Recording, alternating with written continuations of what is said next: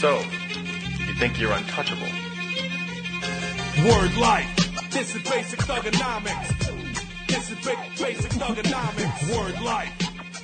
I'm pretty good with just listening to this. For an hour and a half, 90 minutes on repeat? You don't know that I once... Okay, there was a time. I know because you look at me... We've talked about this. That you think that I'm cynical and I hate everything, and to some extent that's true. I once bought a John Cena lock necklace and used it as a lanyard for my keys when I was... I don't know, 20 years old maybe, somewhere around there, 19, 20, something like that. Strong. What was the pay-per-view that was in Hershey? I don't know. It might have been, it wasn't the Rumble. We went to the Rumble in Philly. There was a pay-per-view in Hershey. Goldberg was in the main event. Probably like a Judgment Day or... It was a fall one. I don't remember. It was a fall Vengeance, one. Yeah, something like that. Yeah. And I definitely bought a John Cena lock necklace. Nice. And use it as a lanyard for my keys. All right, it is Jobbing Out. I am Glenn Clark. He is Aaron Oster, and this is episode number 43, believe it or not. Coming up on that 1 year. Yeah, right? It is starting to get crazy. Also, it's good because we took last week off, so it's nice to have the show back, and appreciate y'all understanding that we have families and we have things going on. Happy New Year, everybody. Right, exactly. We're glad to be back, and we have a lot to do. Yeah. A lot to do. Big show. Yeah. Well, it's the big show. It's going to be way better than that. Right. All right. Joining us this week, a couple of guests. First of all, the Hall of Famer, Jake the Snake Roberts, will be checking in with us. We had DDP on in the fall to talk about this, but now an opportunity to chat with Jake about it. It is the resurrection of Jake the Snake Roberts, which is a documentary that was made about Jake's time spent living with Diamond Dallas Page and getting clean and turning his life around and doing yoga and those things. And it is out on iTunes next Tuesday. So we will talk to Jake about that and wrestling as well, of course. Court Bauer, former WWE writer, now with Major League Wrestling Radio. Do I have that right? I believe that's correct. All right. Court's going to join us to talk about everything going on right now. He also broke the news about some big changes or some big acquisitions for the WWE. And they may need those acquisitions immediately from New Japan Wrestling. So we'll talk to Court Bauer about all of that. The biggest story, of course, of the week and where we start with our main event is, as you all know, the news that John Cena is requires. Yeah, that's Birmingham, the word. Hanging out with Dr. James Andrews right now. Nothing good that ever comes from that in the history of sports and the history of medicine. John Cena, shoulder surgery on the way. He will be out for WrestleMania.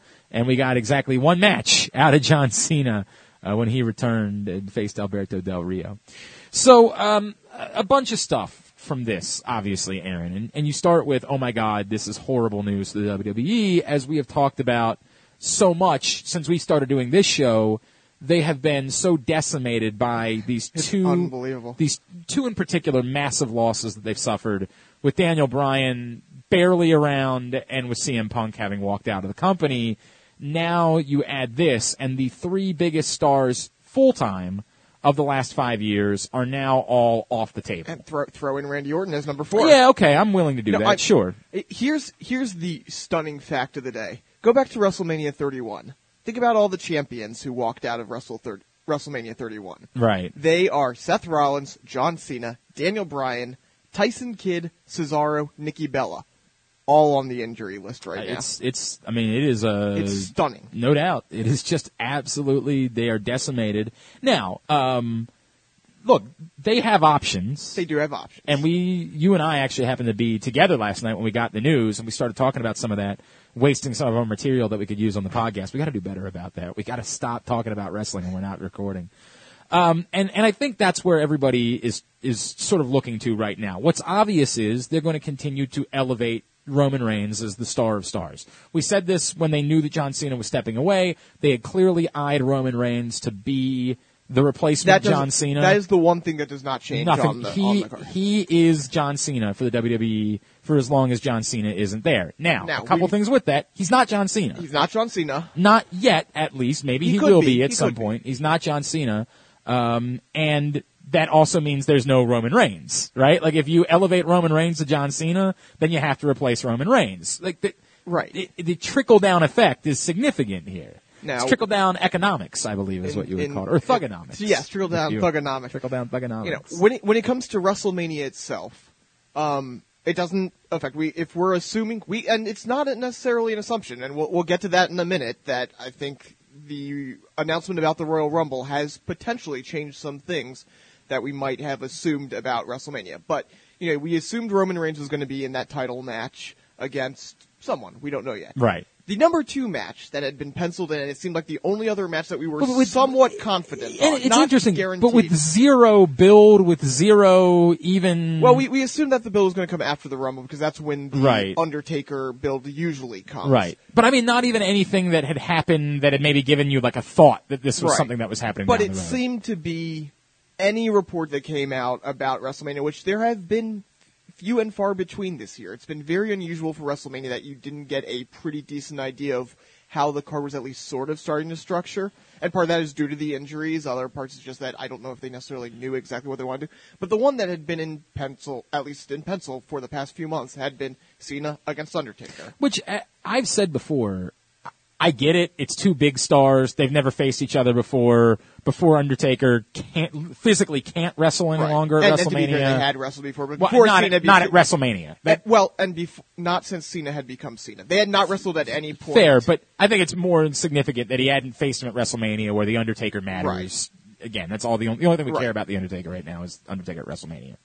I never really liked it, to tell you the truth. I was never really. It was a big, whether or not you liked it, it was a big match that you can build your advertising around. And I get that, but I just never saw a way to do this where it didn't feel forced. Everything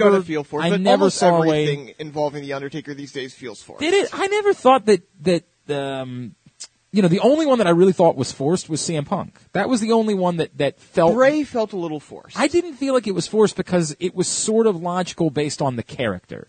Like, the character of Bray Wyatt, it made sense to me to go down that road with Bray Wyatt. It wasn't a terrible thing. It was semi. Well, he at least was a heel. Yeah, okay, fine. I mean, like, this is what my big issue is. These are the two guys, and we all know that John Cena, yes, is not really a face, but he's a face. But he's as a character. The character of John Cena has been presented as a face. He's a character face. Yes. To then present John Cena versus The Undertaker when these are the two biggest faces that you've had. Didn't really make a lot of, other than Daniel Bryan, I guess. Yeah. It didn't really make a lot of sense for any reason. At the same time, from a business standpoint, from a we want to make this feel like a really big show, it makes perfect sense. And that's what they were going for there. They were like, we need that marquee match. Like, whether or not Reigns Lesnar, Reigns Triple H, Reigns whatever they want to do is that marquee match, you knew that on the billing, Cena versus The Undertaker was going to be something like, oh, that's something that the casual fan, you know, whether or not the regular fan, the casual fan would be like, oh, I recognize those two names. Right. I know that's a big match. Yeah, I hear you. It has a big match feel to it. I guess for me is the question, can you do that with anyone in The Undertaker? And I don't. I think the answer is no. Okay. I feel like CM Punk, for example, you talked about CM Punk versus The Undertaker. As big as CM Punk was, to the casual fan, it you know, you knew that because it was The Undertaker, because it was the streak, it was a fairly big match, but didn't have the marquee big match feel to it. I guess maybe part of this is I'm not ready to make your jump that you're making, which is that this would have definitely been perfect, right? Like, it wouldn't have been perfect. I think that it would have felt like it mattered, but I think the wrestling fans, there would have been a lot of But it, you know, it depends. I think there are wrestling fans, you know, looking out there who did, basically because they haven't seen it. It's something that in a day and age where we have seen everything, unless someone debuts for a new company, right? This is something we haven't seen before. And the fresh, you know, it's not really fresh because it's seen in The Undertaker, but it is a new matchup. And that's something, again, what new matchup? Like, what new matchups can we possibly see? And this is where we come to, which is what do you do now with The Undertaker at WrestleMania? There's only one big match I can think of, and I don't even know if it's possible, and it's Sting. Sting, yeah, is definitely We don't know his health, and that would be, you know, something that people would want to see. And the word was that even when he was healthy, there wasn't much of an interest. But now with all of these injuries, you got to wonder, does WWE resist? And I always thought this would, to me, that's way better than if you can do Sting Undertaker. I don't have any interest in seeing those two guys grapple with each other. I don't, but I think as far as interest, it is. I think that's the best you can. I think it's better than John Cena Undertaker. I think you get everyone. I disagree, but I definitely, it's worth an argument. You know, like right. I'm not going to argue the fact. I'm the wrong guy to have an opinion because again, I don't want to see either of those guys wrestle anymore. Right. I'm done. I'm over watching 50-year-olds wrestle. So if Sting's there, and if you convince, you know, Vince finally says, "Okay, I give up. We're going to do Sting Undertaker." We'll do it, yeah. That's where you go. We have no idea.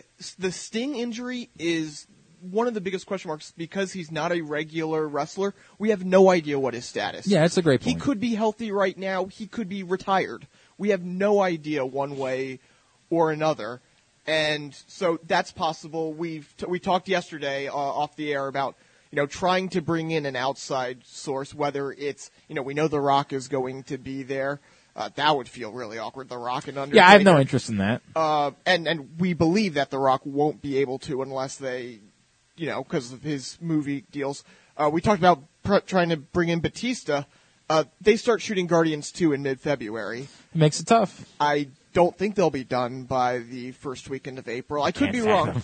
I could be wrong about it. I don't think they'll be done. And if they are filming, they're not giving Batista an exception to go out and wrestle at WrestleMania if he's in the middle of Guardians. You would presume that unless it was traded off for some massive... All right, Marvel, we're going to give you X amount of dollars of free advertising over the course of the year. I don't think Marvel cares about WWE advertising. Well, you say that though, but I don't think they're taking any risk with their big movie. I hear for you that they still might not be willing to do it, but I don't think you don't have the conversation. Here's the thing. I think if it was a Rock situation where it wasn't in the middle of filming, but, you know, they just don't want to risk him not being able to appear at various things because of injuries or whatever, I think that's possible. I think in the middle of filming, I would just be stunned. Okay. I hear what you're saying. Let me throw out a couple of things as far as what else I think you can do with The Undertaker. I don't have a problem with, if for whatever reason you can get Seth Rollins back by WrestleMania, and I get it, that's a huge if. Right. I don't mind Seth Rollins Undertaker. I think that's a big match. I think it's a heel against a face. I think it's something we've never seen before. I think you can sell that as a big match. And you do this thing where you can bring Seth Rollins back without having to necessarily interject him right back into the title picture. And that would be my question. Is I think it would almost be awkward at this point if you bring back if you rush Rollins, because in that point you're rushing him a little bit, right? Whether or not he's like, if you're rushing him back and not rushing him back to put him back in the title picture, feels a little awkward. Except for the fact that you've got the title picture handled right now, to our belief. If Seth Rollins is ready at the beginning of March, especially because of what's happening now and the fact that they don't have to decide the main event right now of WrestleMania. We'll get to that in a second. We'll get to that in a second. But I'm saying if you're going to rush him back, I think you're rushing him back for the title. Whereas I would say you can have him in that match and not have to have him do a thing until WrestleMania. Right. I mean, you can that match, Seth Rollins Undertaker, you don't. This, you get what you always get with The Undertaker. You don't really need either of them to promote that match. It's just a match that's there. You can do it with one appearance from either one. You know what I mean? Like it's something that can be done easily. You want a wild card in here that I don't think they would do, but this goes into a, hey, we're going to now, you know, we know that the idea of having the biggest WrestleMania ever probably out the window with all these injuries, with the fact that we can't bring in all these stars. We're going to use this to create new stars. Why don't you do Demon versus Demon? You do Undertaker versus Finn Balor. Yeah, I hear you. I don't think it'll happen, and I don't know if I even necessarily like it. But if you're looking for, okay, we need someone on this roster who's going to have a big match with Undertaker that we can sell. Right. That's the mark. Demon versus Demon is the mark. I get what you're saying. I just don't think you can put someone in a match with The Undertaker that wasn't on the main roster at the beginning of the year. I find that really, really difficult. I think it's more plausible to try to do a Kevin Owens Undertaker match. And I don't have a problem with the Kevin Owens Undertaker match, by the way. I think I would like a Kevin Owens Undertaker match. I wouldn't hate it. You just think that there's another plan for Kevin Owens. I think there's a better plan for Kevin Owens. So it sucks. There's no doubt for the WWE it sucks as far as WrestleMania is concerned. But, God, I do think some of their best – I'll say this. Some of the best work WWE has ever done has when they've been backed into a corner because of injuries. I hear you. 2000, they were starting to get a little decimated with injuries. They had Austin go down, obviously. That was the big thing. They had a few other injuries. And creatively, 2000 was the best year in the history of wrestling. Well, they had to turn to the next group of stars. The problem is a lot of the next group of stars, and this is maybe speaks to one of the problems they faced, which is by bringing in all these part-timers, they have the growth. Yes. They have not been able to fully elevate that next group to where they are legitimate. They also have had a comfort zone where they haven't had to either. They've been able to go back to John Cena and Randy Orton at every single turn. Every time. Business-wise, whatever you think of it creatively, business-wise, for the most part, it's been, Let's just admit that we know this ends up with being Undertaker Sheamus at WrestleMania. Oh, clearly. Right? Like, we just know that that's the way this is going to go down. All these other ideas that we've had, they're going to get to it and they're just going to say, what the hell, Sheamus? Yeah, exactly. That's the way it's going to go. Or Undertaker Vince. Right. All right. So the other big story of the week, of course, is on Monday night, on at the end of Raw. By the way, we're not really going to have a lot of time to talk about Raw itself. For the first Raw of 2016, incredibly disappointing. Oh, really? I thought it was. I didn't think that it was huge, but I thought it was a very solid, very well-paced. And the past few weeks, we didn't get to talk about the last Raw of 2015, but I think the past few weeks, they've kind of been going back to the formula where we're going to use Raw as a setup for the future. I really like that. I'm going to tell you, it still reeks to me of writing an hour before the show, of not having... The McMahon stuff to me has just been bad upon bad. I don't disagree with you entirely that the McMahon segments haven't been great, but what they represent, the idea of, okay, here's, we kind of got away from using Raws to set up the pay-per-view. We're using Raws as their own entities. The past few weeks, they've been using Raw to set up the future, and I really like that. I hear what you're saying on that. I think what disappoints me, particularly with the McMahon stuff, is you have Vince McMahon. Yeah. This is Vince effing McMahon. And what have you done with it? But to be fair, this is what Vince has been. We remember its fault. We remember a lot of the good with Vince McMahon. There was a lot of this when it came to Vince McMahon in the past. There was a lot. There's been a lot of hokey. I agree with that. But I think the plot lines have been the problem. The notion that you're Vince McMahon and the best you can do to threaten. I tell you what. This is the problem you're going to face is you have to face Sheamus, who stinks and who you always beat for the title, and I'm going to be the guest referee. But in the beautiful medium pressure. Oh, God bless that. But like always, if you can just knock me out, a 70-year-old man, you can get some other referee to come in. That was just done badly because he wasn't even knocked out. He was in the ring and calling down for the ref. That was really weird. And that's what I'm saying. It was done. The plot line is so dumb. I agree with you. The execution has not been perfect, but as far as the structure of the shows, I've really enjoyed it. I haven't really spent a lot of time thinking about that. Here, the big news at the end of the night.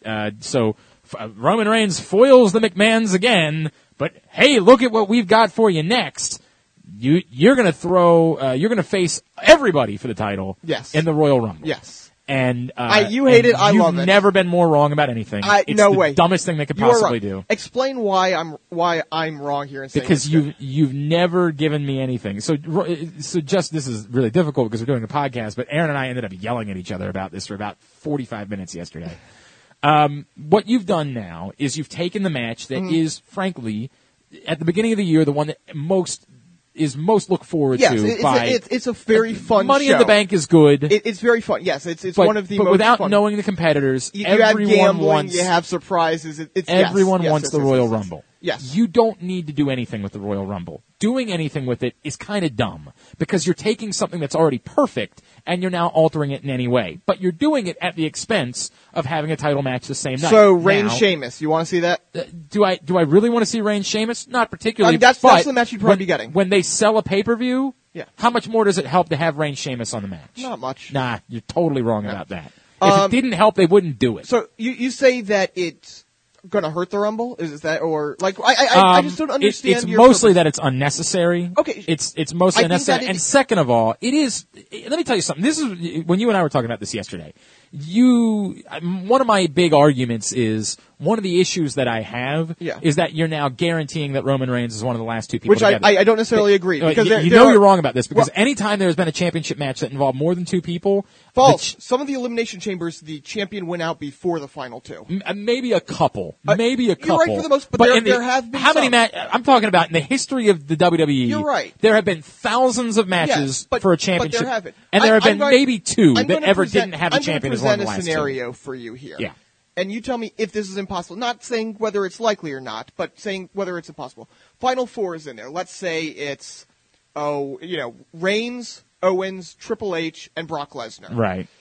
Owens and Triple H, showdown between Triple H and Reigns. Owens comes in, low blows Reigns. They're up against the ropes. Triple H dumps them both, and then Brock dumps Triple H. That's the situation. Reigns is not in the final two. But it's plausible. Nah, it's not really plausible. It's as plausible. I mean, if you're saying that's not plausible, then you're saying that going in there was one person who could win the Rumble if it was just another contender. And I'm gonna disagree with that entirely, because there's always the possibility. Well, then there's always the possibility of what I just said. Yeah, but it's not, dude. Again, the history of the WWE suggests it's not. Every ounce of the history of the WWE. 10% chance. Maybe I don't think you can even sell that as a 10% chance. Here's my point here. You're talking about the degree of plausibility, I guess, is what we're talking about here. Yes. Going into this, plausibility here, meaning there was more than a 5% chance of something. Name the people that there was more than a 5% chance of winning the Rumble. More than a 5% chance? Yes. It's difficult because you're talking about a 30-man event. Right. But I think that we would all agree there was a more than 5% chance that Triple H gets into the Rumble and wins it. I think there was more than a 5% chance that Brock Lesnar somehow wins the Rumble. Who else? The other ones that you would throw out there, right, would be that Kevin Owens were to win the Rumble. I think that it's just as likely that Roman Reigns isn't in the final two as Kevin Owens was to win the Rumble. Here's what I'm going to tell you. I don't know that. Because I keep coming back to, I don't know that the Triple H Roman Reigns match needs to involve the championship, and I kind of like it better if it doesn't involve the championship. I don't disagree with you, but then Brock Lesnar wins the Rumble.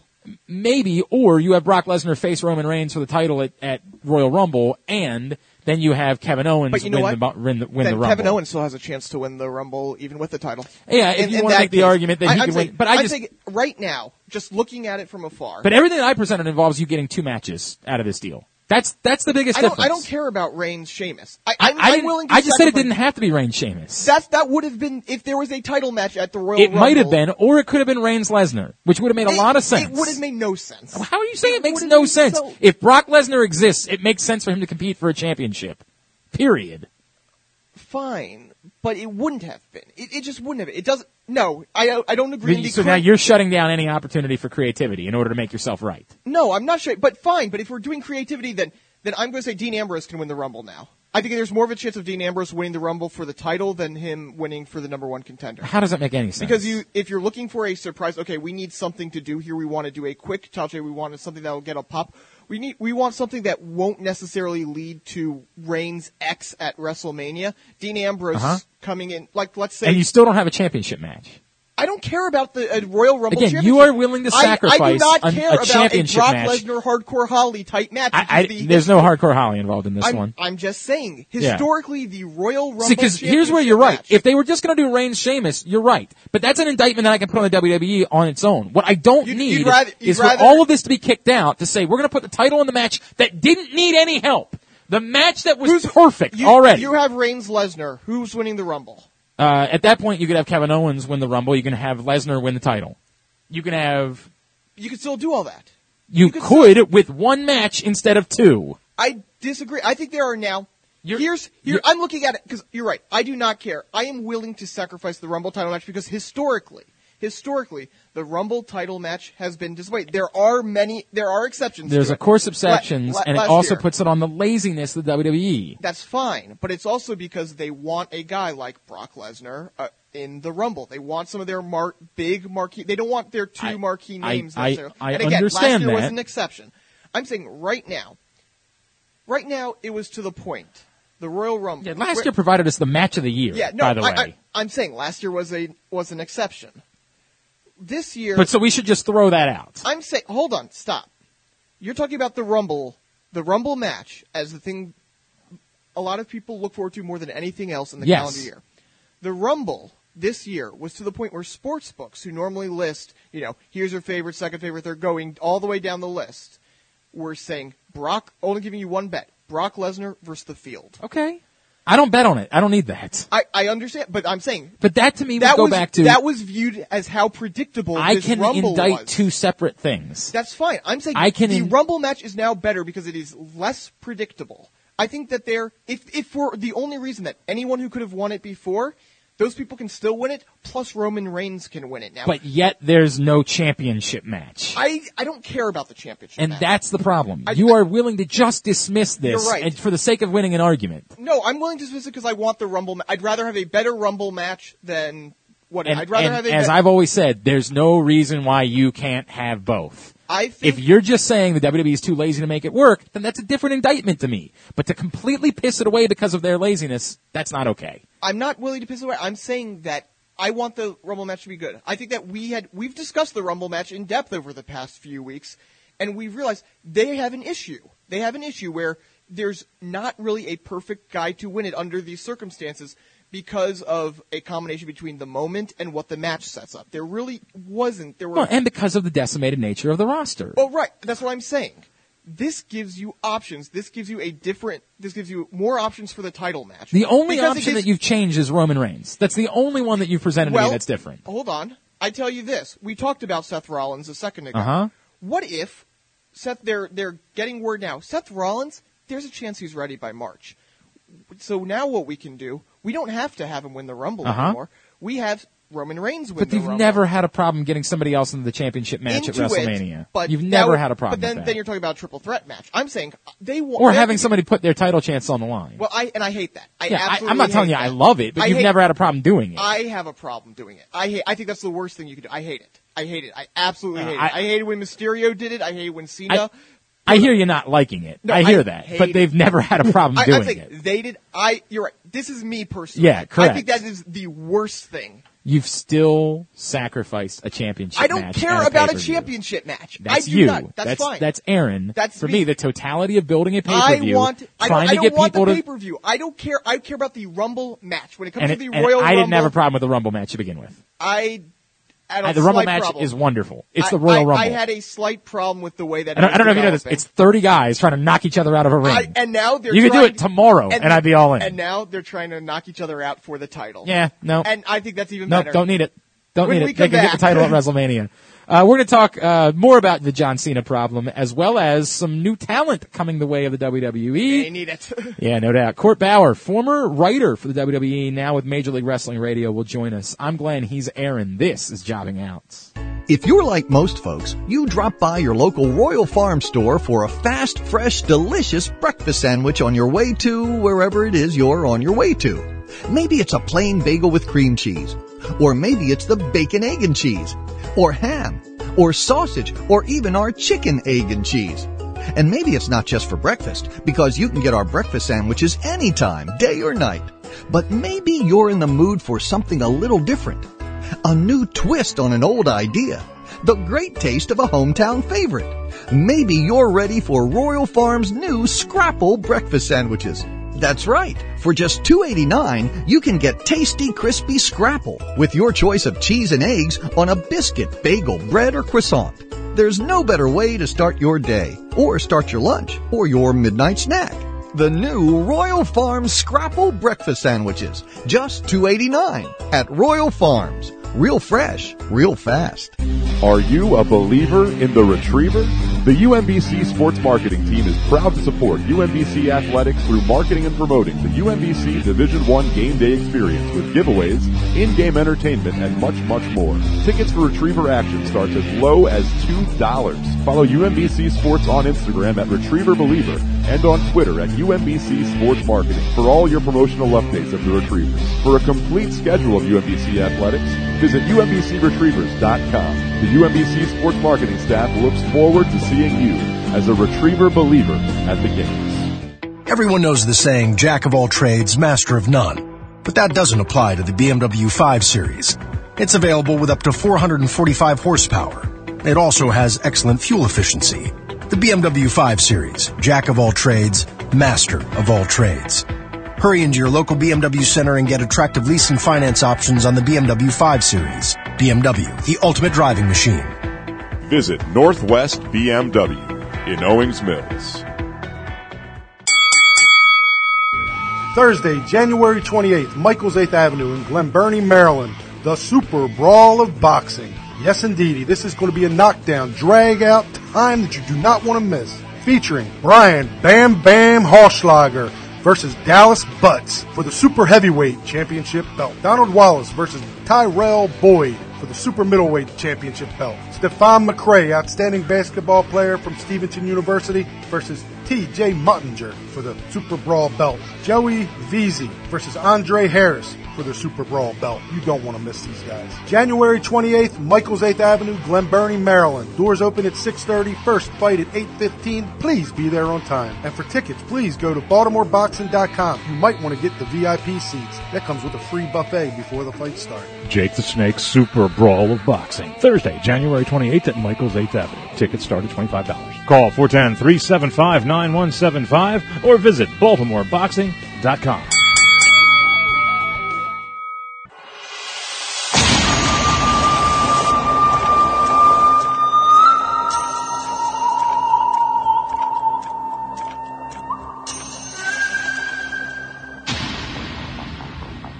This is so cool.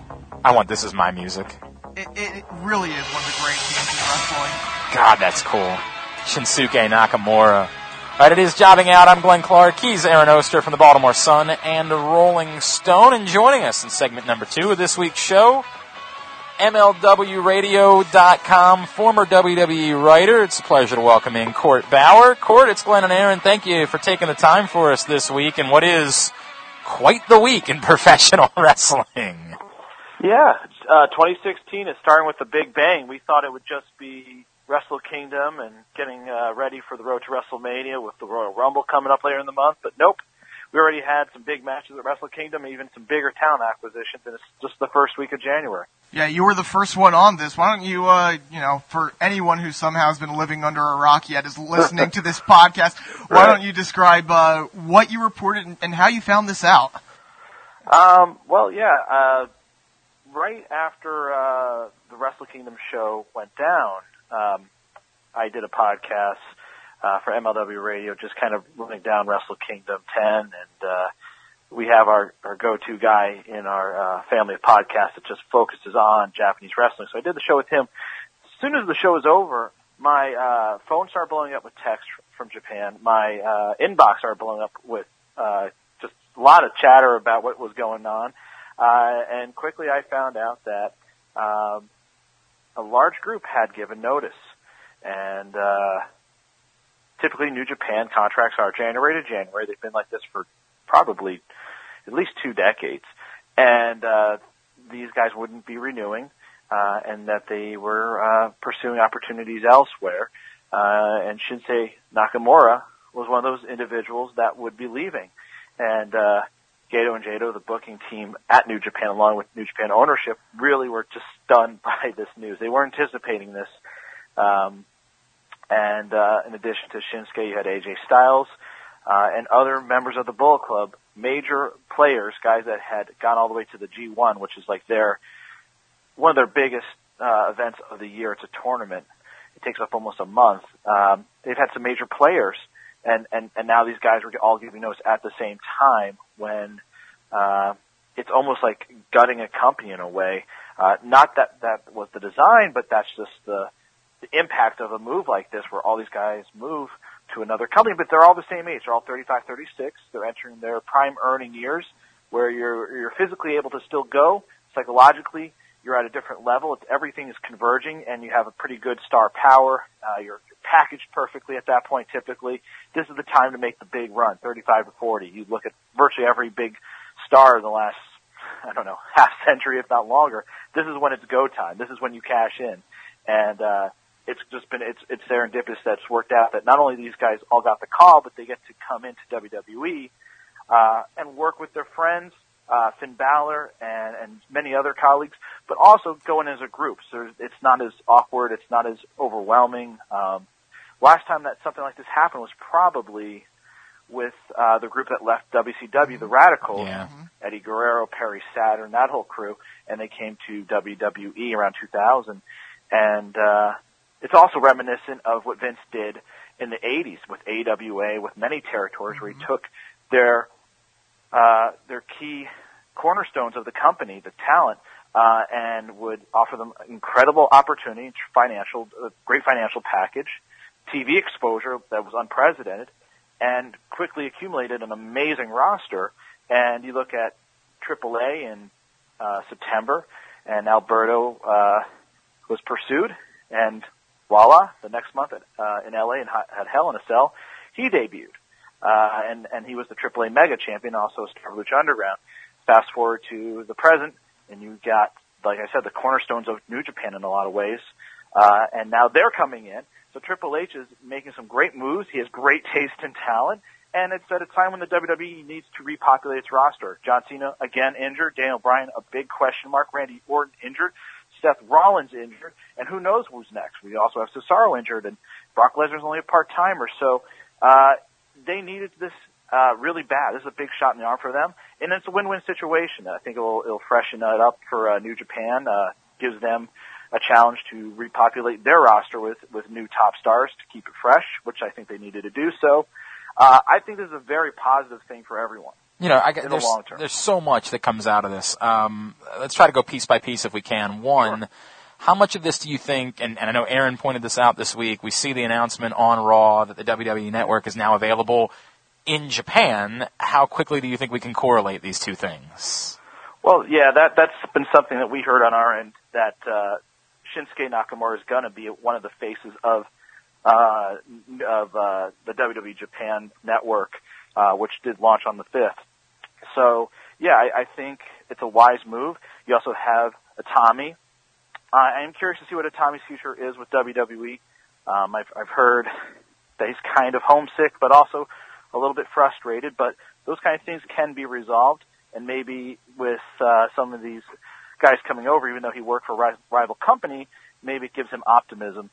Because he's a talented guy that just unfortunately we haven't been able to see enough of because of an injury, a shoulder injury, but also just seemingly now just not being utilized. So he's a question mark, but we'll see. Now, you brought up something with you talked about how they went out, got Del Rio, and you brought up the AWA raid in the past and back in the 80s. If you had to put a number on it, what percentage of this would you say is them just trying to bring in talent wherever they can get it, have an influx of the roster, and what percentage do you think might be, is this an actual, they feel a little bit threatened by New Japan's growing popularity and they wanted to do something to hurt it? Well, I think it's a bit convenient when you have access, literally access TV, and there's Mauro Ranallo, who just debuted on SmackDown, great voice, great talent, and something that the WWE needs, a fresh new voice that has incredible instincts and a great resume and can get the job done. But that Access TV show gives you an opportunity to sample what else is out there very quickly. Now, you don't need talent scouts to go over to Japan. You can see these guys from your living room or at Titan Towers, and they're great talent. And from when I was there at WWE, I wanted them to go after at the time, this is 2005, 2006, Mystico, the biggest box office sensation at that point in time in Mexico, breaking all types of records, great talent.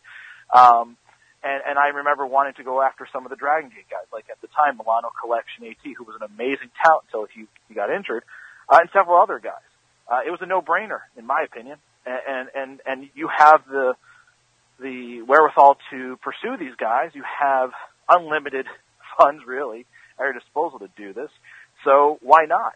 That's your obligation to make this product as good as it can be, and to constantly develop talent. That is at its core what we must do, whether you're working for a small company or a big company. Constantly develop talent, recruit talent, manage talent, and get them over and continue to feed that to an audience that is just craving talent. So it's their obligation to go after these guys. You can say it's predatorial, but at the end of the day, that's WWE's obligation, and they really needed to do it, if, like we talked about, all these injuries. 3 hours of Raw every week, 2 hours of SmackDown, all the network programming. Yeah, before we get to the WWE aspect of this, how much does this hurt New Japan? New Japan over the past 18 months had been on such a good run and had been on such a rise. How much is this going to hurt, do you think? I'm sorry, you broke up. I didn't hear you. Oh, I'm sorry. I said over the past 18 months, New Japan had been on such a great run, especially because of guys like AJ and Nakamura. How much is this going to hurt New Japan, do you think?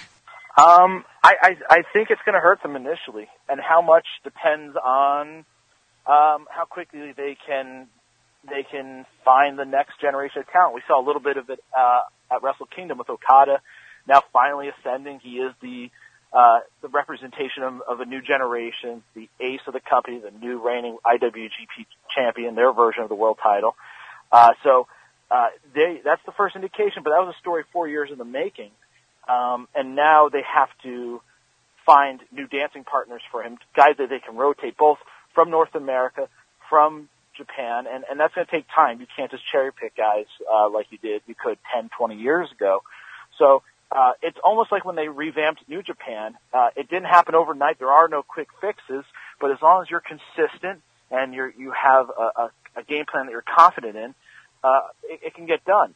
And they just have to be disciplined to focus on those guys and stay the right course and pick the right talent. But you can't replace Nakamura with another Nakamura. You just have to find another guy that's going to be special in his own unique way. And you never know when that guy's going to come around. So, it's a patience thing, it's a discipline thing, and it's a timing thing. That's show business, but that's also wrestling. He is Court Bauer, former WWE writer, now MLWRadio.com, and he joins us here on Jobbing Out. Court, now, from the other side of things, as far as integrating these guys into WWE, in this country, I think there's some, certainly, name value for AJ Styles among, fairly casual wrestling fans, probably at least recognize the name. But right. Among casual wrestling fans, I don't know that that's necessarily the case for the rest of the guys. How quickly can you integrate them as real players? Does it involve NXT? Does it go straight to the main roster? What's the best way to do this? Is it important to integrate them all together? We've heard the talk of the Balor Club. Like, what's the best way to go about doing this? From what I'm told, most of these deals are straight to main roster deals. They're not NXT deals. So that would tell me that, yeah, and that's very unique right now to get those kind of deals. So, again, very unique environment, but they need guys that can go right to the main roster. So right there, that tells you that they're probably going to start on the main roster. I mean, probably, unless things change, they will start on the main roster. So that's something to consider. How they're bundled, part of the Balor Club, part of something else, who knows? What I do know is that New Japan owns the rights to the Bullet Club. They actually patented or registered for U.S. trademark and patent on the mark for Bullet Club. But that's not to say that it can't be licensed out to a third party, such as WWE. If you're in New Japan, how much money is left really in marketing that thing now? I mean, you have someone in Kenny Omega that's come in to replace AJ Styles. He's been a part of the Bullet Club for a while, but now they're trying to get him to ascend to that ace role in the faction. So they could stick with it, but it might be a great time to cash out. I think WWE could do very well with the WWE marketing machine with the Bullet Club. It would be unusual for them to do something like that, but I also know that there was overtures made to New Japan in the last 12 months to do some sort of content deal with New Japan. So they have done something that was unorthodox recently with regards to New Japan. They reached out, and we also saw Jushin Liger on NXT just a few months ago. So never say never. With Triple H, I can tell you it's a totally new ball game. Everything you expected or anticipated from the WWE and how they engage talent, people they may have been at odds with in the past, all those things. It's a whole new ball game. Everyone has a clean record, most people I'd say, and the way they engage things and how they do things is totally different under Triple H. And I think that's a really positive thing. I really do. I'm very optimistic. Especially when it comes to Nakamura, obviously Japanese talents in the past haven't necessarily been used the best. How would you hope and how would you expect Nakamura to be used, especially if he goes straight to the main roster? Oh, he is the exception to all rules. He's one of the few guys. Many of the Japanese wrestlers come over, they are homesick, or there's a culture shock, or they don't get American culture, wrestling style, all that stuff. It's a different way of working everything. Shinsuke Nakamura, who I got to work with during my time with Ring of Honor and became good friends with, he loves American culture. He loves he loves American TV. He loves American hip hop. He loves American cigarettes, which is going to be interesting because Vince hates cigarettes. So I'm very curious to see how he handles that. But he shouldn't be one of those guys that has that kind of culture shock.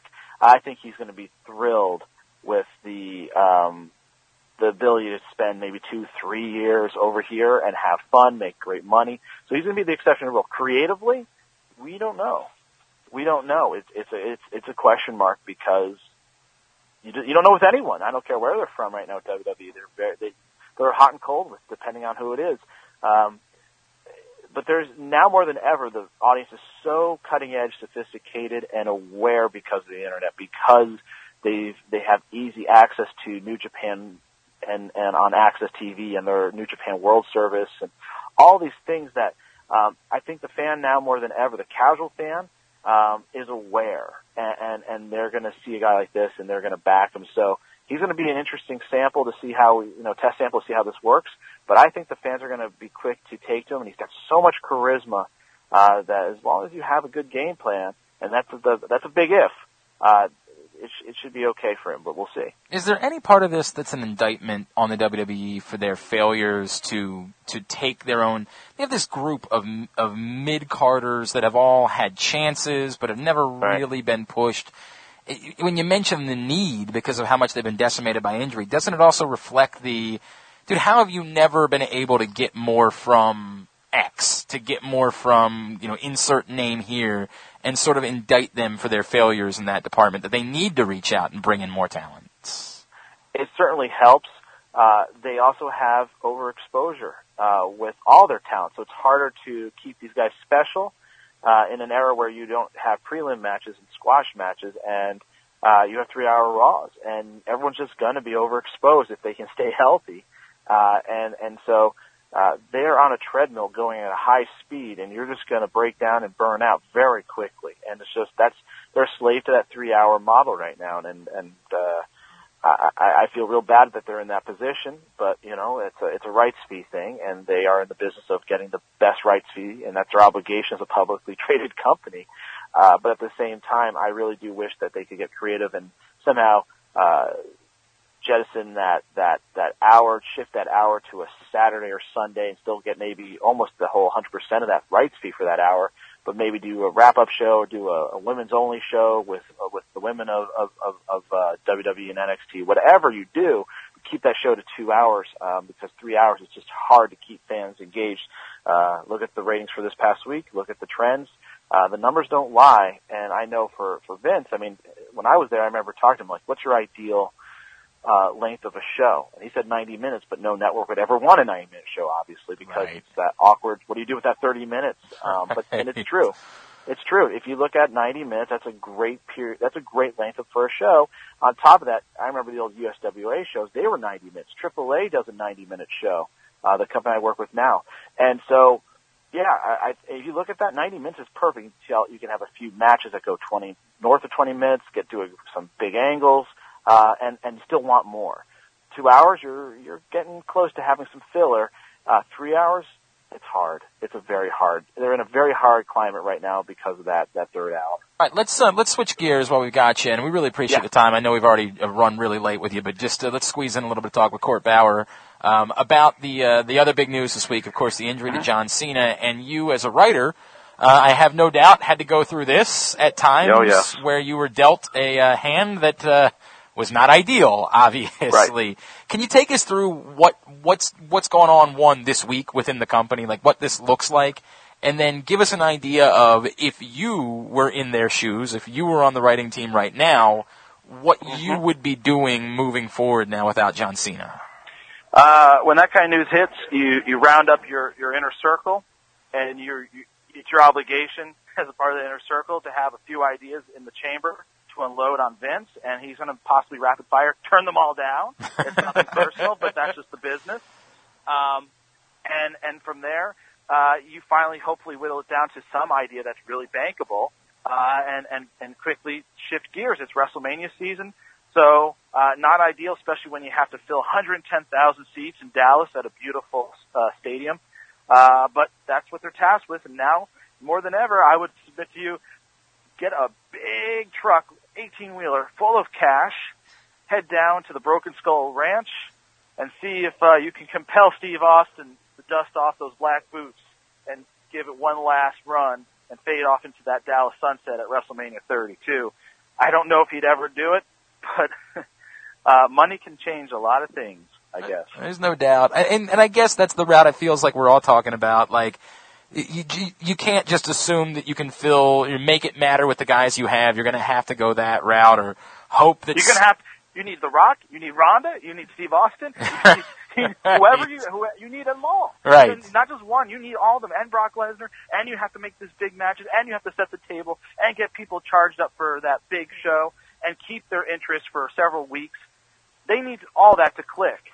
And I have no doubt Vince is going to think about all these options, and all you need is one or two of those to say yes, and we know The Rock is in. So we'll see. All right. Let me put this to both of you so that you can both tell me I'm an idiot, and then we'll go from there, all right?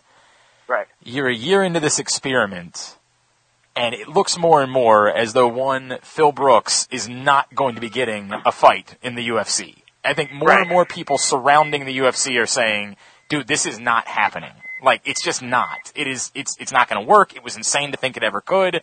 And really at this point, the UFC's sitting around and waiting for the guy to turn 40 before you ever give him a very low-level fight.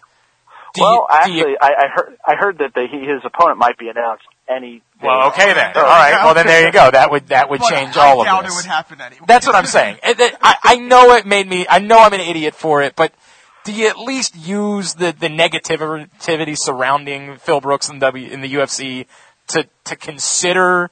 It wouldn't. I don't know who it would be that you would have make the phone call. Right, I know that. All right, so all of you've achieved what you needed to achieve. You know, it's going to be one of those things where there's a lot of hard feelings. But again, in wrestling, you never say never. Bret Hart came back. Yeah, but that's 10 years later. You know? Virtually everyone. Yeah, Punk will be back. I just don't expect to be. Yeah. All right. Very good. Hey, Court. I know it's MLWRadio.com. Do you want to tell everybody about the site and all the different shows you guys have? Sure. Jim Cornette has a show on our podcast network. The Bullet Club has a show on our podcast network, along with MVP, Conan, Kevin Sullivan, former ex-WWE writers do a writer's room show talking about their time and sharing stories, but also tips for those that want to get into the WWE creative room and do their thing as a writer. So we have an eclectic group of people that come through and do shows. We do probably 2 or 3 shows a day. Some of them are premium only. You can subscribe for just a month for $1.99 or for a year for $19.99. You get a ton of great podcasts, and in all of our back archives, we did an almost 3-hour interview with the Ultimate Warrior just about 2-3 years ago. We've had Steve Austin, Jim Ross, a who's who on all our shows. So it's a real blast. Check us out at MLWRadio.com. That's awesome. And you're on Twitter at Court Bauer, right? That's right. Very cool. Hey, Court, really appreciate you taking the time for us this week, man, as obviously there's a lot to digest in the world of professional wrestling. And we'd love to do this again down the road if we could. Oh, anytime. I'm just around the corner from you guys. Thanks, Court. Hey, no problem. Hey, man, seriously, thank you for doing that. That was awesome. You already gone? I think he's already checked out. All right. No, very good. Cool. All right. Yeah, bring me back up and bring. All right. Give me a little bit more on the gain, I think. Okay. Yeah. Check. Check, yeah. 1, 2, 3. I think you need a little bit more. I think we both might need a little more on the gain. Check. Oh, that sounds good. I like that a lot. Give me you. Check, 1, 2. There we go. You sound good, too. So how do you want to – we didn't touch on Heath Slater at all. You want to just kind of jokingly wrap up and be like, hey, that was great. Also, one thing we didn't get to in the front. Yeah, we can do that. You know what? That's we can do that. And we'll do Jericho. Yeah, yep. Okay. That's exactly what I was thinking. All right. 3, 2, 1. Very cool. Appreciate Court Bauer hopping on with us here on Jobbing Out. Aaron, before we wrap up segment number 2, some stuff that we left on the cutting room floor from segment number 1 that I just like. The biggest news in the history of wrestling? Well, it could be if they had done it the right way. Just a couple leftovers from Raw that I wanted to touch on. One being, we finally see on TV the Social Outcasts is what they're calling them now. I hate that name, but I think it's I love everything else. I think it's a dumb name too. The thing about this was when they were doing it at house shows, I was really interested because the group included Darren Young. It included Damian Sandow, more importantly than anything, and Damian Sandow is wonderful, and how they keep screwing this up is completely baffling to me. The group that we ended up seeing on Raw, obviously Heath Slater, what's not to love, and of course Bo Dallas is one of the best things in all of professional wrestling. I know that Adam Rose, Adam Rose, just the way he interacted, honestly, you felt like the only guy who was actually comfortable up there. So there's something about it that makes me think that's going to work. I hope you're right about that, but I'm betting against it. Probably not. How many guys make it work on their 4-3 package? No, it's very true. I mean, here's the thing, and you know, if this rumor about the Bullet Club is true, or it's not confirmed yet about WWE buying the name of the Bullet Club, I wonder how much of this is just so, hey, we need a 4-person team here. Oh, it sets up perfectly for Survivor Series. 3 months. Well, not Survivor Series, but you have them come in. That was the shtick that I was doing. I know, but by the way, step all over it. By the way, you want a big match for WrestleMania? Oh, yeah? You go through a quick thing where the Bullet Club squashes the Social Outcasts. Yeah. Who's the other 4-person team? Well, there's the Wyatt family. Yeah. Yeah. I mean, that wouldn't suck. No, it wouldn't suck. I'm not telling you it's a bad idea. I think the Bullet Club and the Wyatt family would be a very good idea. But this is the problem now. I like the Bullet Club with Finn Balor. That's the question, is Finn Balor involved or not? Right, and that's my issue becomes, I don't want, I think here's the problem, and as soon as this started coming out, I wondered about it. Do you want a situation where you're putting, either AJ or Finn Balor is going to be in the other's shadow? Like, I don't know. Okay, I hear you, right. I like the idea of leaving them separated solely because, both of them could really shine at the top of the card. You don't want one of them to be in the other shadow. All right, let me just for a thought on this, right? Because the other guy that's involved with this, I have no interest in. That's Curtis Axel. I'm so uninterested in Curtis Axel. But come on, he's been in the Royal Rumble for a year now. That's right. That's right. He's still. See, that was the best thing they ever did with the guy.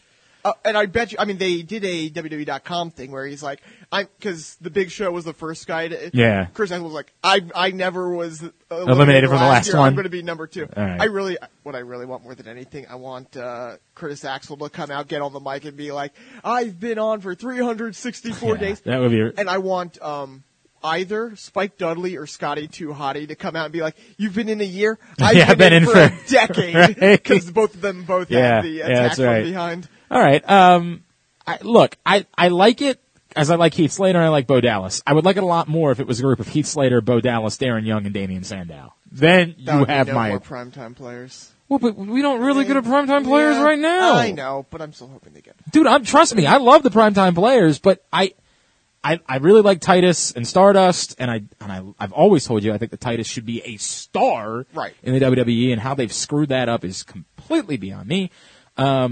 But I'm interested only because I'm interested in just about anything that Heath Slater does, and obviously Bo Dallas is gold. So you got me on that. The name's lame. They should have been the Fab Four. Oh, it would be really good. It's really good. The other thing that we saw on Monday night, and it's always very difficult for me because I am an unabashed Chris Jericho. But it just never matters. But one, at this point, it never matters, and two, it stinks. It's beyond that it doesn't matter. It's not good. Everything that he did on Monday night was bad. It was just, first of all, trying to, I don't know why. You want to have Chris Jericho involved with the New Day? It's great. Chris Jericho is a heel and he supports the New Day. That's a great way to go about it. Well, Jericho's never being a heel again.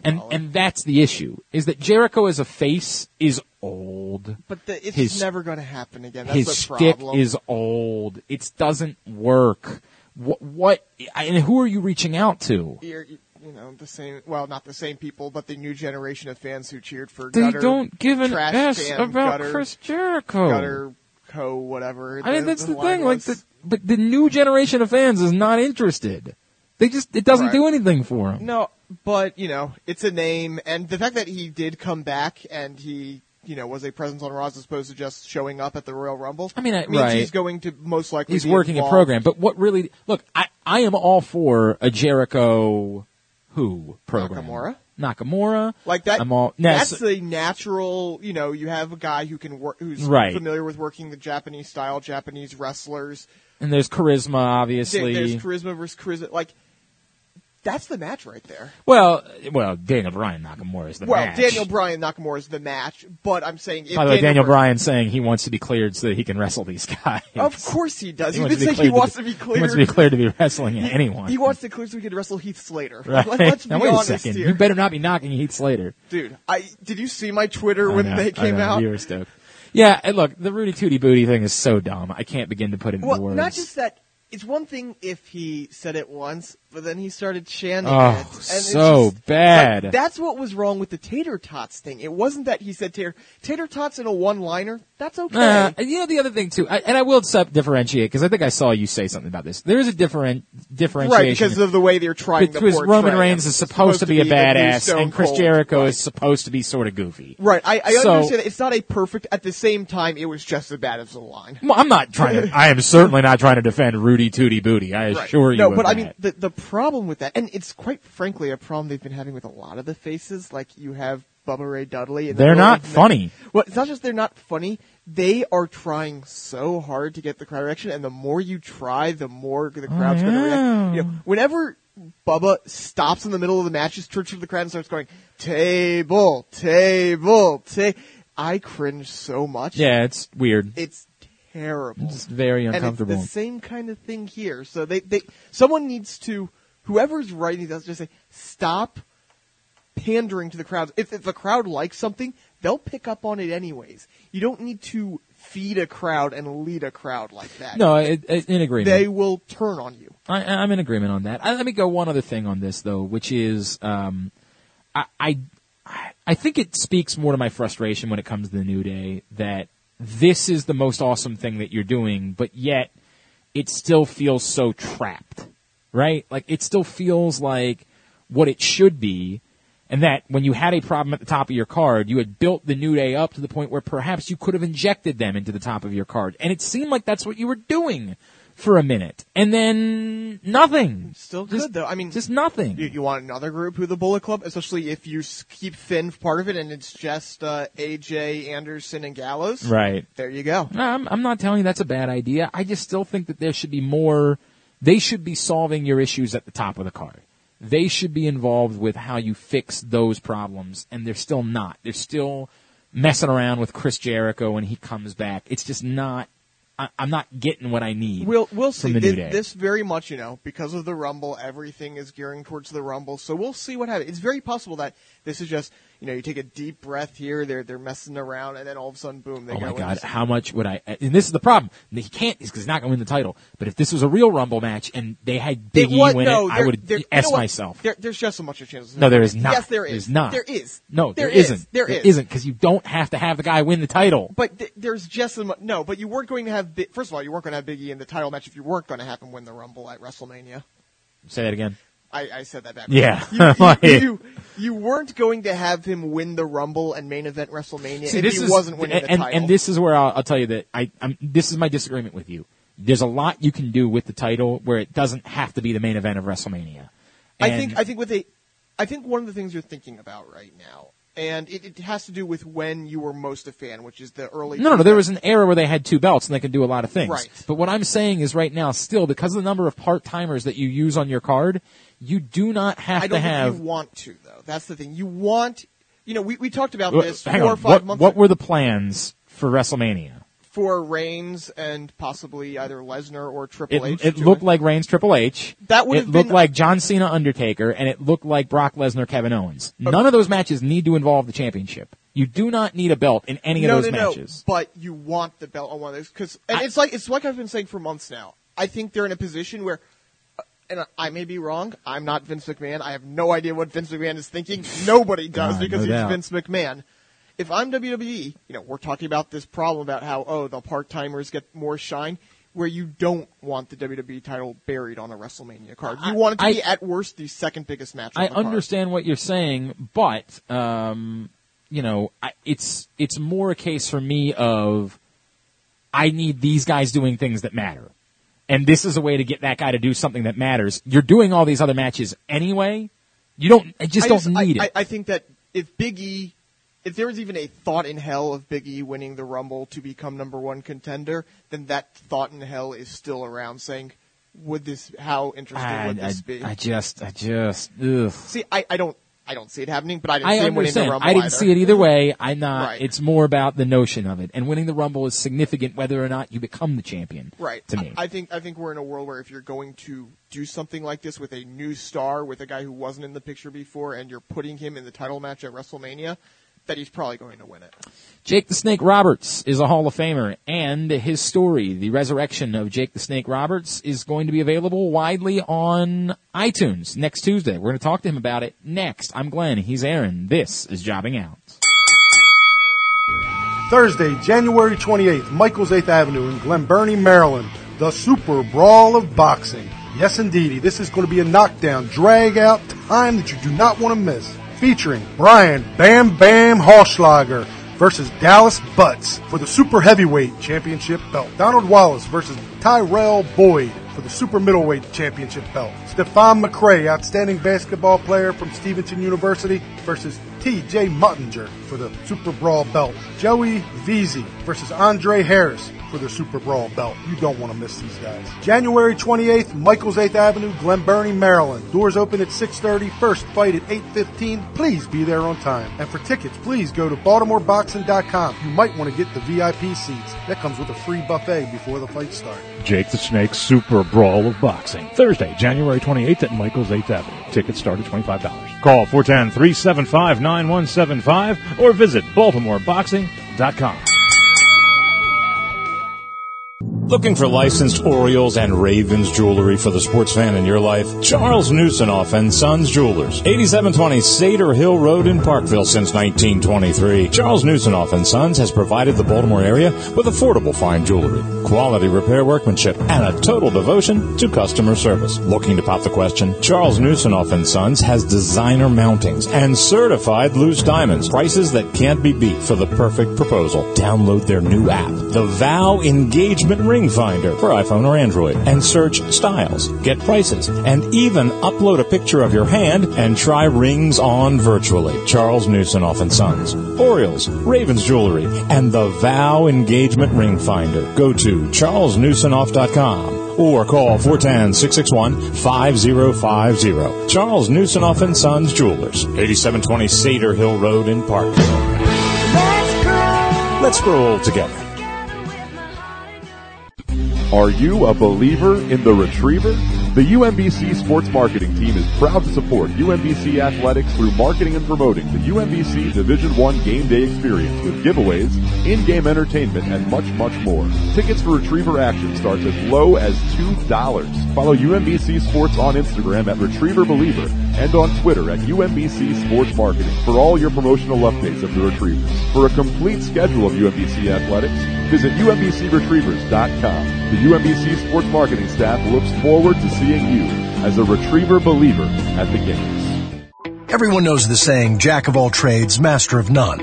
But that doesn't apply to the BMW 5 Series. It's available with up to 445 horsepower. It also has excellent fuel efficiency. The BMW 5 Series, jack of all trades, master of all trades. Hurry into your local BMW center and get attractive lease and finance options on the BMW 5 Series. BMW, the ultimate driving machine. Visit Northwest BMW in Owings Mills. Feel like you're being ripped off by ATMs? Go to Royal Farms. Our ATMs are surcharge-free. Need cash? Head to a Royal Farms fee-free ATM. Going anywhere else is crime. Real fresh, real fast, real free. Royal Farms. A bank or credit card fee may apply.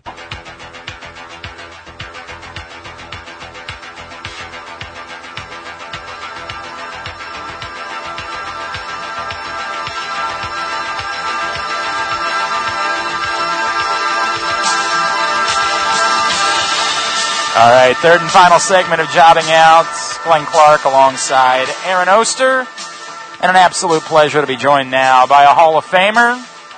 And I've had a chance to watch the documentary. We had Diamond Dallas Page on in the fall, and we were talking to him about it, and it is incredibly powerful. The Resurrection of Jake the Snake Roberts is available on iTunes and on demand next Tuesday, the 12th, and he is, of course, the great Jake the Snake Roberts. He joins us now here on Jobbing Out. Jake, it's Glenn and Aaron. Thank you so much for taking the time for us this week. Oh, man, it's my pleasure. Believe me, guys. Thanks very much for having me on. Hey, man, I got a chance to watch the documentary. Incredibly powerful stuff. I know your – I'm going to say this. I know your life was at stake, so I know how significant it was. But how difficult – well, like, I think about the scene – where you sort of relapsed at the airport, and I'm like, I cannot believe how hard that must have been to go through in the midst of a documentary. Like how yeah. Well, there were a lot of times that we didn't know if it was going to get made or not, you know, because those slips, man, were so killer. It really blows your mind once you've made that commitment that you just got to stop. This is your last chance. What are you going to do? You know, in the beginning, I thought, well, maybe I'll last a week, and it wasn't much over that before I slipped, and each time you slip, you got to learn something, and you learn something about yourself, your commitment, your drive, and your passion. And regardless of what you feel, you still slip, and it's so. Oh, it hurts so bad, man. I can't explain the pain and the shame. Shame was really big that you go through when you wake up the next morning and realize what you've done again, and you can't believe you've done it because you've prayed for help and you got all this help around you, yet you still screwed up. Getting back up and starting over is the only thing you can do. But, man, at times you just don't think you're going to make it. You really don't. What made it work this time, Jake? Why did it work? I think it was a combination of things. I've been to several rehabs, and, I'm not proud that, WWE helped me many times going to rehab. And, this is really, really sad to say, but I had – the last rehab I did for 4 friggin' months. And I'm getting out that morning, and what do? I pick up the phone and call my dealer and have him meet me at the end of the property. That's it. And you don't know why you do it, but you did it.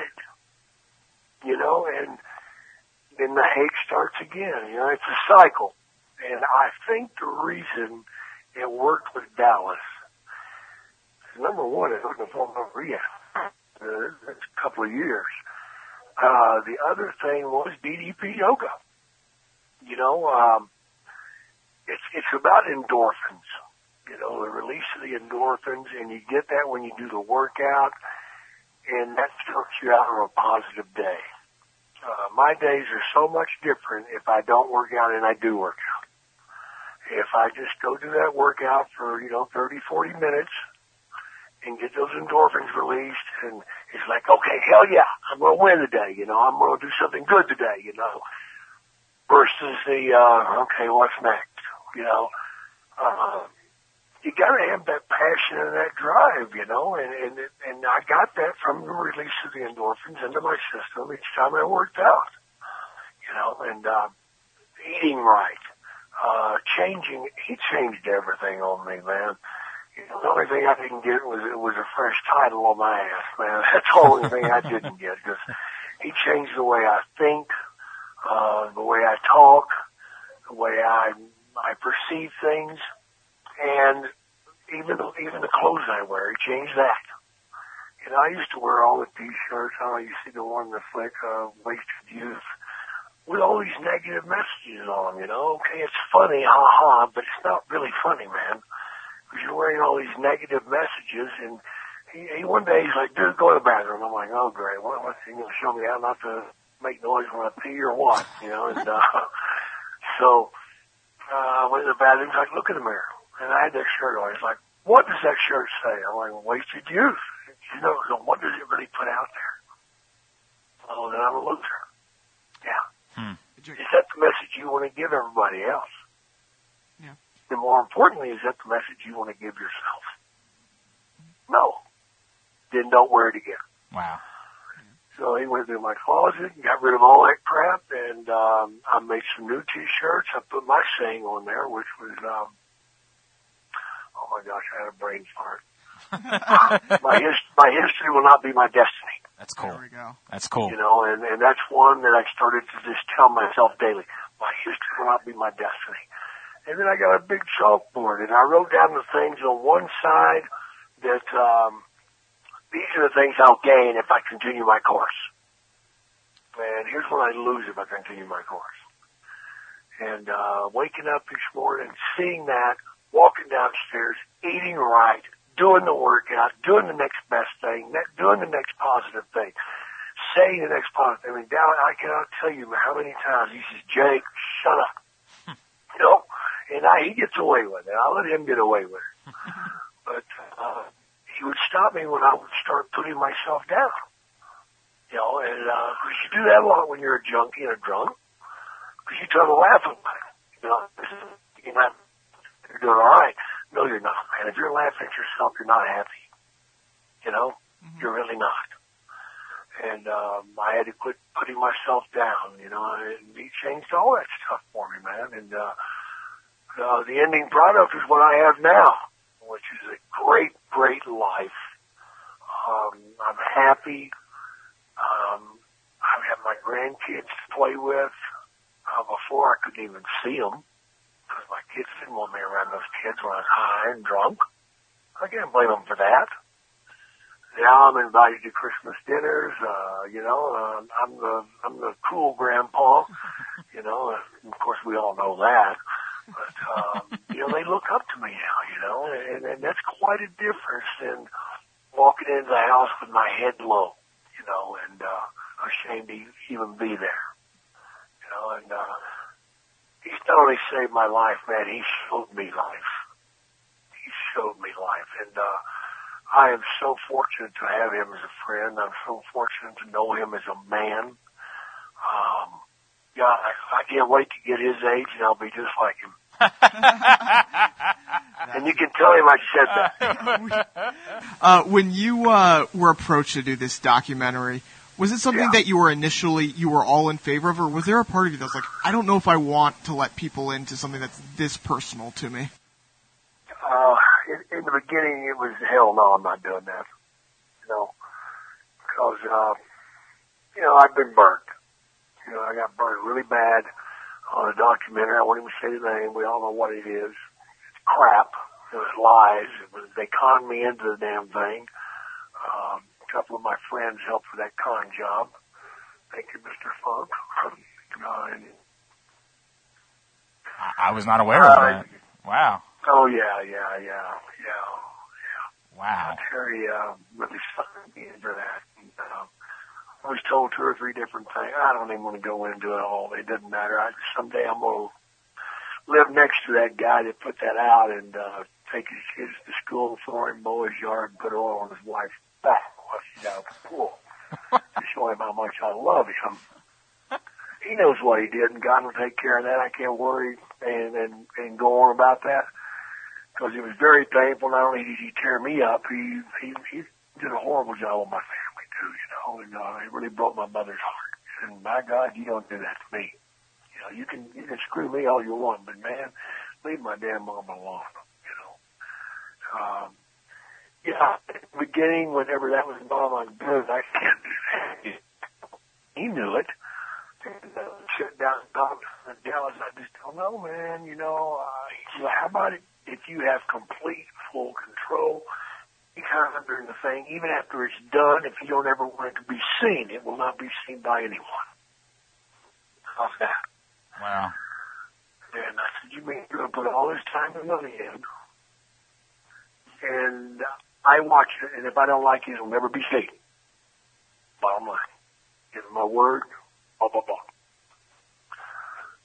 Okay, that's a, you know, I can't lose in that situation, you know, because number one, I'll be sober, you know, and I'll benefit from all that.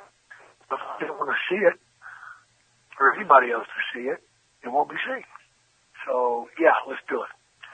Yeah, you see a couple times a film where I'm telling them to get the cameras aware of your butt, you know, and I was quite serious about that.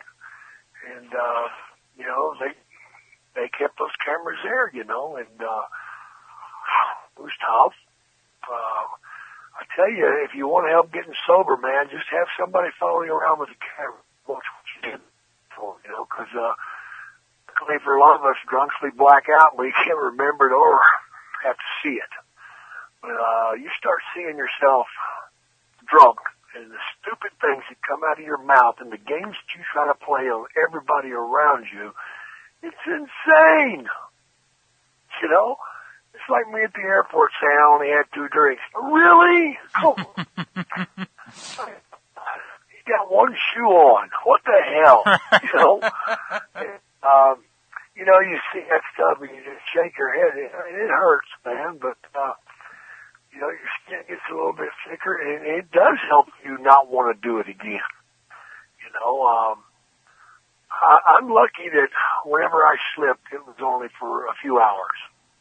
There's some of us that slip, and when they slip, they go out for a month. You know, and I just don't have to be anymore, man. And, you know, I'm not sure I have one good run out there left in me. I don't think I do. Wow. I think that if I ever did fall back into the cocaine thing, I'd be dead pretty quick. That'd be it. That'd be the end. And, I have not done cocaine yet. And, you know, although I did slip, 5 times in the early days, I'd go out and have 3 or 4 shots and I'd stick my tail between my legs and crawl back in the house and try to lie, you know, and, that's the drug. That's one thing about a drunk. He ain't expecting to lie to you. Or junkie. He'll steal from you, too. But for Dallas to open the doors to his home, man, and say, come on in here and take the chance. You may not burn the place down or whatever. You know, and not give up on me. There was a couple, there were a couple of times, man, that he almost said enough's enough and threw his hands in the air. But, you know, he'd blow off his steam and he'd grab a hold of me and say, I got it. Let's try it this way then. And we had to try 2 or 3 different ways, you know. You know, I did the 90 on 90. That really helped. I think the biggest thing to help me was the commitment to go back on the anabuse. You know, I'm trying to get a hold of Johnny Manziel right now to tell that boy he needs to go on anabuse and not ever get off of it. Wow. And I understand where his head's at. And I understand what it is to be Jake the Snake or Johnny Manziel, Johnny Football. And you got all these expectations by other people, not on yourself, but by other people, man, that you start being the class clown for them. You start being the party guy for them. You know, back in the day, it used to be hell, man. You were traveling town to town to town, and you get to Detroit, and you say, I got to go to the hotel. I got to check in. I need to get some rest. My God, I got a big show tonight. You get off the plane. You go to the limo. Oh, there's the limo driver that I didn't ask for. But he's a buddy. And he opens the car door to his car. Says, come on, man, go with us. And you look in there, and there's 3 nude strippers. There's a pile of cocaine in the middle of the table. Right. And you say to yourself, you know, I can get that workout in later, you know? And what happens is you go out with it and you stay out all damn night. You do all that damn cocaine. You do the girls. You do everything. He drops you off at the airport damn near dead. You got to get on a plane and go someplace else. And guess what? Somebody else is waiting for you at the airport. Oh, no. Oh, no. Well, Jake the Snake, I got to do it. Right. I got to do it. Maybe if I did it just a little bit, I'd be able to make the show tonight. Well, here we go again. So it's a violent circle, man. It's something that's corrupting our world. And, you know, I'm just grateful and thankful that I made it, and I want to get the word out there to everybody, man, that you don't have to go down, that you can beat it. But it takes a commitment, man, and it takes a circle of friends around you, and you got to drop and move from those places that got you there. You know, they tell you in rehabs that you got to find new playthings and new playmates, and that's true. You can't go hang out with a bunch of damn drug addicts and not expect new drugs. You can't go to the bar and expect not to drink. So you got to find new things to do in life. And believe it or not, those new things are twice as much fun, and you never have to be ashamed about them. And, you know, I got my kids back, man. And, I got a life back. I got into the Hall of Fame, which I did not think was ever going to happen because of what I had done. And thank God that Vince McMahon's got thick skin, because I, you know, pretty sharp with that tongue, man, when I'm high, you know. And, said some horrible things that were not true. Maybe some of them were, but they weren't to be blurted out, you know. And I'm just grateful to the whole world, man, because you know, I'm out here now, and I've got to get this book finished. I just moved to Vegas, and you know, it's beautiful out here. I love it out here, and I'm living with my daughter. And, I've got a guy that I'm training that is living with me also.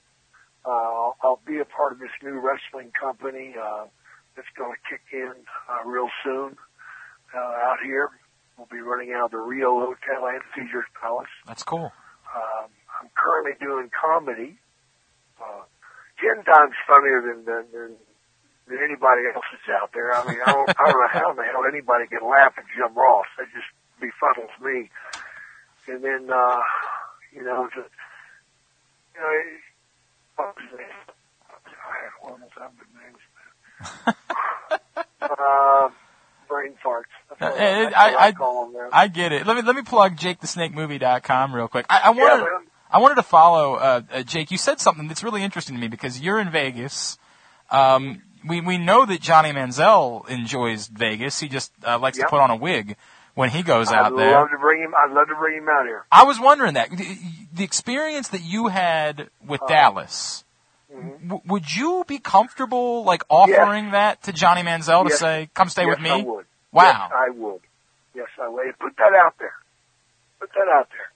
And if somebody can get me in contact with him, do it. Because, well, not only him, there's several other guys that are screwing up out there, and they're not even getting going. You know, it's like that Trevon Boykin that screwed up, you know. Yeah, TCU, right? Be in a bowl game, and look what she just did. That's a great point. I'd love to get a hold of him and set him down. I'll show you what I did in my career. At least I had a career before I blew it. You know? Right. You know, sometimes I think about what I could have done had I not been high all the time. Vince McMahon told me one time, Jay, we're not worried about you. We're worried about the guys that hang out with you.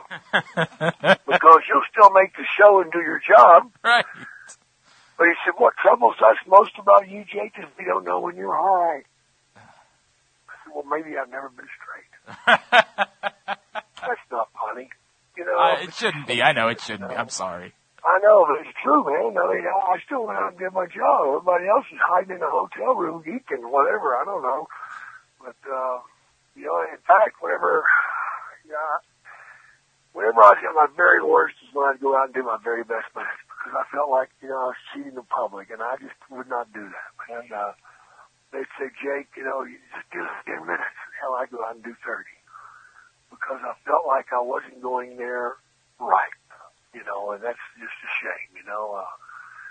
To love wrestling like I love wrestling, and, well, I don't even have to hold this story down. So let's get Johnny Manziel out here. I'll take care of him. We'll put it out there. I mean, we have no problem putting that out there. I think it's awesome. You know, I think it's a really. I'll save his life or drive him crazy. One of the two. You know, Jake. You know, as you mentioned, you know, he hasn't had a career. You obviously had a Hall of Fame career already, and one of the things we were thinking about is there's always so much. We get to this time of year, we're going to have new Hall of Famers announced soon by the WWE. Are there guys that you think to yourself, God, I really need to see this guy get in? It drives. There's tons of them, man.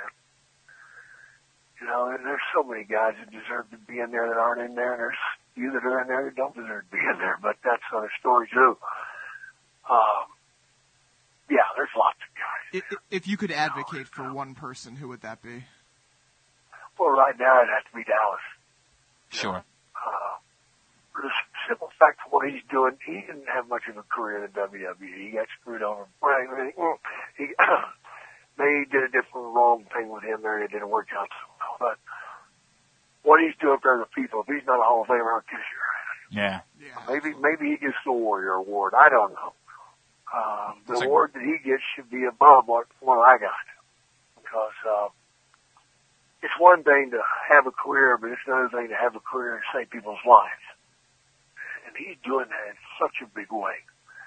People have no idea how much time he spends doing that, you know, and people he doesn't know, man, they're not his buddies. I'm talking about everybody and anybody. This guy's reaching out, and I get it now because it's the same thing. No doubt. Someone walking or whatever, and you know, I'm talking to them, and, you know, telling them about DDP on them, you know, because it works. It works in a big way, and you know, to see somebody lose weight, be able to have mobility back, to see a smile on their faces, you know, that's how you get high, man. It's cool. That's how you get high. That's really cool. The film is unbelievably powerful, and I'm telling you that as someone who, and Jake, I'll admit to you, I thought, I've seen a bunch of documentaries before, right? You know, like we've all seen. I sat down and started watching, and I really was only watching because we were having DDP on the show, and I was glued. I was hooked. It is incredibly powerful, man. Cool. It is something that people need to watch. It is, man. It really is. And, you know, I'm not about the rewards and all that stuff. It's probably a good thing if we don't get the Oscar thing because, man, that's all you need to see is me going down that red carpet. What the hell would I do? It's about helping people. And I know it helps people because I've seen the people at the screenings come out of there crying. I've seen them at Slam Dance come out of there crying. I had a woman at Slam Dance say, "Thank you so much." I said, "Well, where are you going?" There's a Q&A. She goes, "I wrote somebody off, my very, very best friend."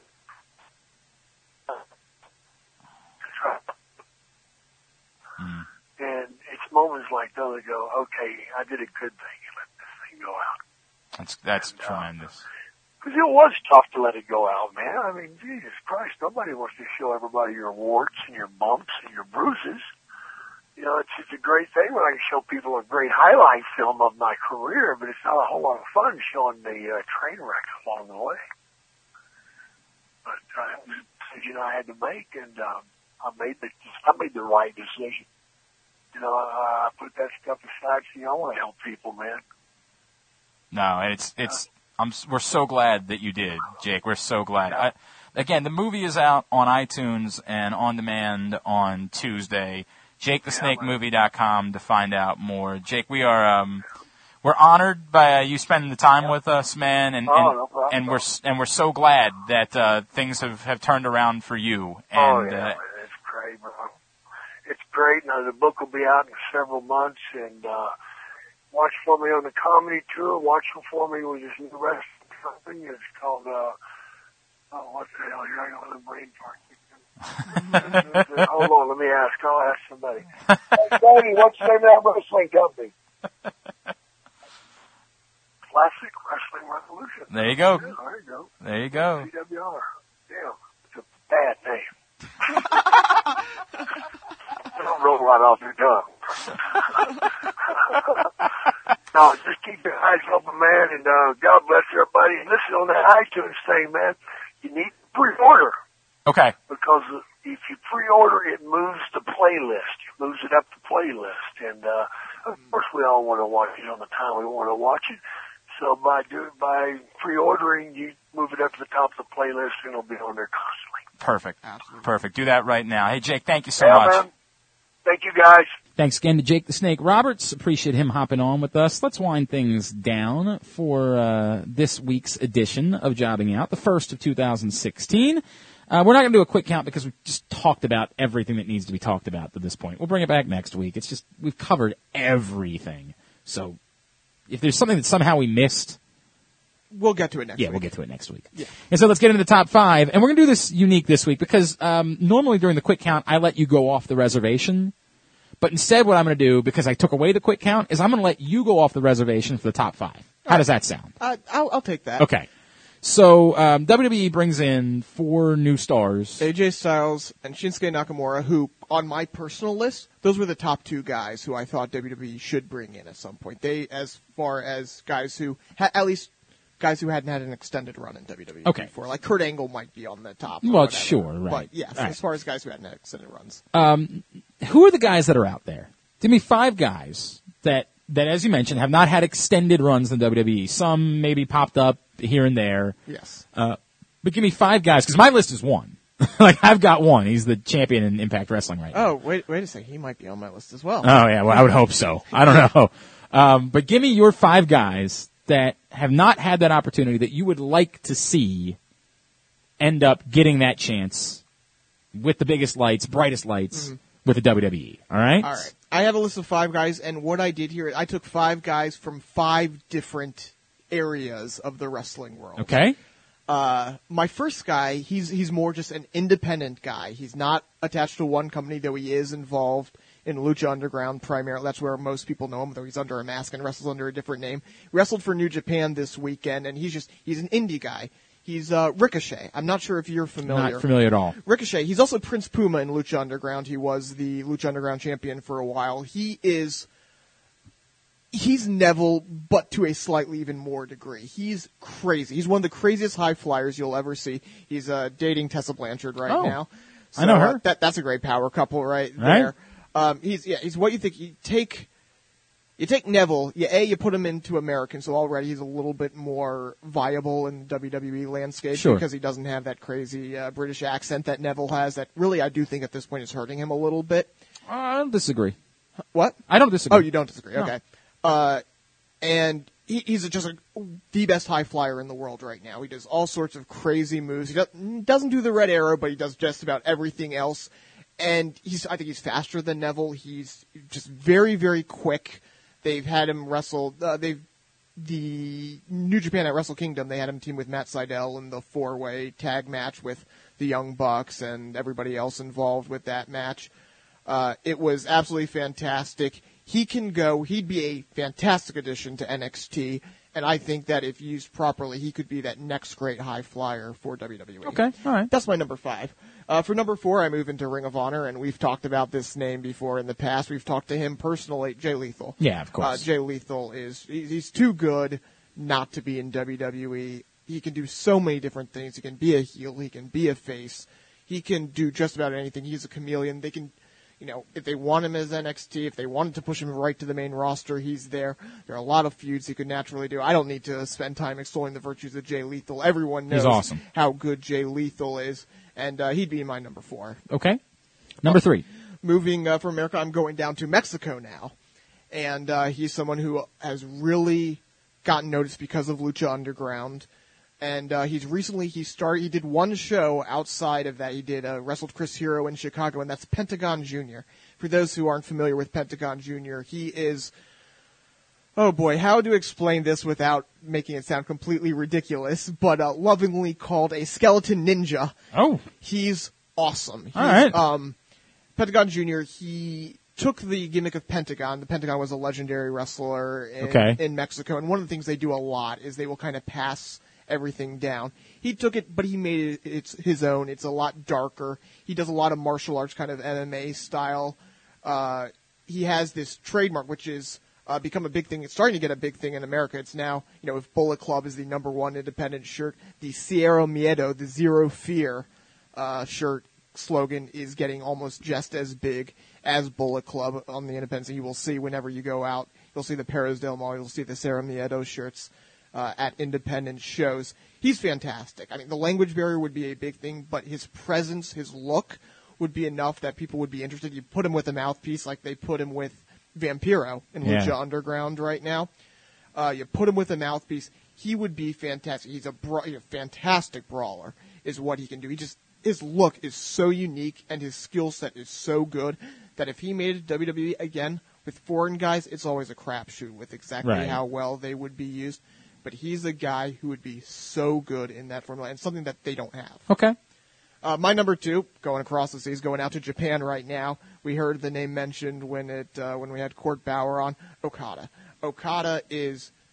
You talked to Okada, right? Yes, I did. Yeah. I interviewed him. That was one of the more unique interviews I did because Japan still fully embraces the kayfabe when it comes to interviews. So he kayfabed me on a lot of answers, you know. He's about to wrestle this legendary guy in his retirement match. He's just like, I don't really know who he is. He's just some guy, my next opponent, you know, that sort of thing. But he's 27 years old. He's on top of the biggest company outside of North America in New Japan. He just had a passing of the torch moment with Tanahashi. So you can see that they want this guy to be the guy. And he's a stud. He looks the part. He... doesn't really talk, but again, his mannerisms has really caught on in America. He's a great wrestler. If AJ Styles wasn't the wrestler of the year in 2015, it was probably Okada as far as who the wrestler of the year was. He's young. He's talented. He's wrestled in America before. He was in TNA for a bit, and one of the things New Japan does, which I love, and I feel like every company should do this, they kind of have exchange programs where they intentionally, as guys are coming up through the system, they say, go spend a year in Mexico. Go spend a year in North America. Go spend a year in Europe. We want you to experience everything and bring it back here so we don't have everybody wrestling the same style. Huh. We have different influence. It's so good. Yeah. But he went to TNA, which was a debacle, and he, like, I brought it up to him, and he grimaced so hard. Wow. Just because they used it. They put him in, like, a Green Hornet outfit, the kind of as a side. It was really, really bad. But he's still more than willing, and... He'd be fantastic. He has the look. That's the thing. His look is so good for WWE. He's maybe slightly small, but not overly. Okay. But just the body type's good. He's probably have to change his finisher because a short arm lariat, as cool as it looks, and as much as New Japan has built it up as a true finisher, might not fly in WWE. But he's awesome. He's just awesome in every way. And he would be perfect in WWE. And I think he's going to be there eventually. And that would have to mean that number one would be... Of course, the one and only Ethan Carter. I mean that is the one thing. It's amazing that he ever left WWE, that they let him walk away. Right. Like, that's one of the most mind-boggling things. You know, there are some times when you can say a guy turned it into another gear after he left WWE. And you're like, okay, I get how WWE didn't see it at the time, but now maybe sees it. When it comes to Ethan Carter, like Derek Bateman, as terrible as the name was, like he was a highlight of the NXT when it was season 4 and 5 and on Hulu and everything. Like he was a major highlight of that show, and yet they let him walk away, and now he is, as you said, he's a stud. He's an absolute rock star, and the new TNA champion, which is interesting because apparently, according to backstage reports, that wasn't the original plan. They were thinking about putting it back on Lashley. And now it's on EC3, so that's not a bad thing at all. And, he'd be amazing. Here's the one name that you didn't mention that I'm a little bit disappointed by. Grado. Oh, Grado would be... How are you going to not bring up Grado as a guy that should get a run in the WWE? Just bring all of ICW in. Did you ever see the one tweet that there's a guy who... He doesn't have a set theme. He does like parodies. He sings his own parody songs of forever for whoever his opponent is. Great. So he was facing one guy, and he did a music video, an entrance video to the Venga Boys. Oh God, it was tremendous, and that sent me through a deep dive through YouTube and just some of these. Well, off the air, we'll look at it. I can get behind it. It is so. It's ICW is so fantastic. But the other names I could have said were the Young Bucks, for instance. Well, sure, right. There are a number of names I could have said. Those were my top five, and I wanted to try to get one from everywhere, but yeah.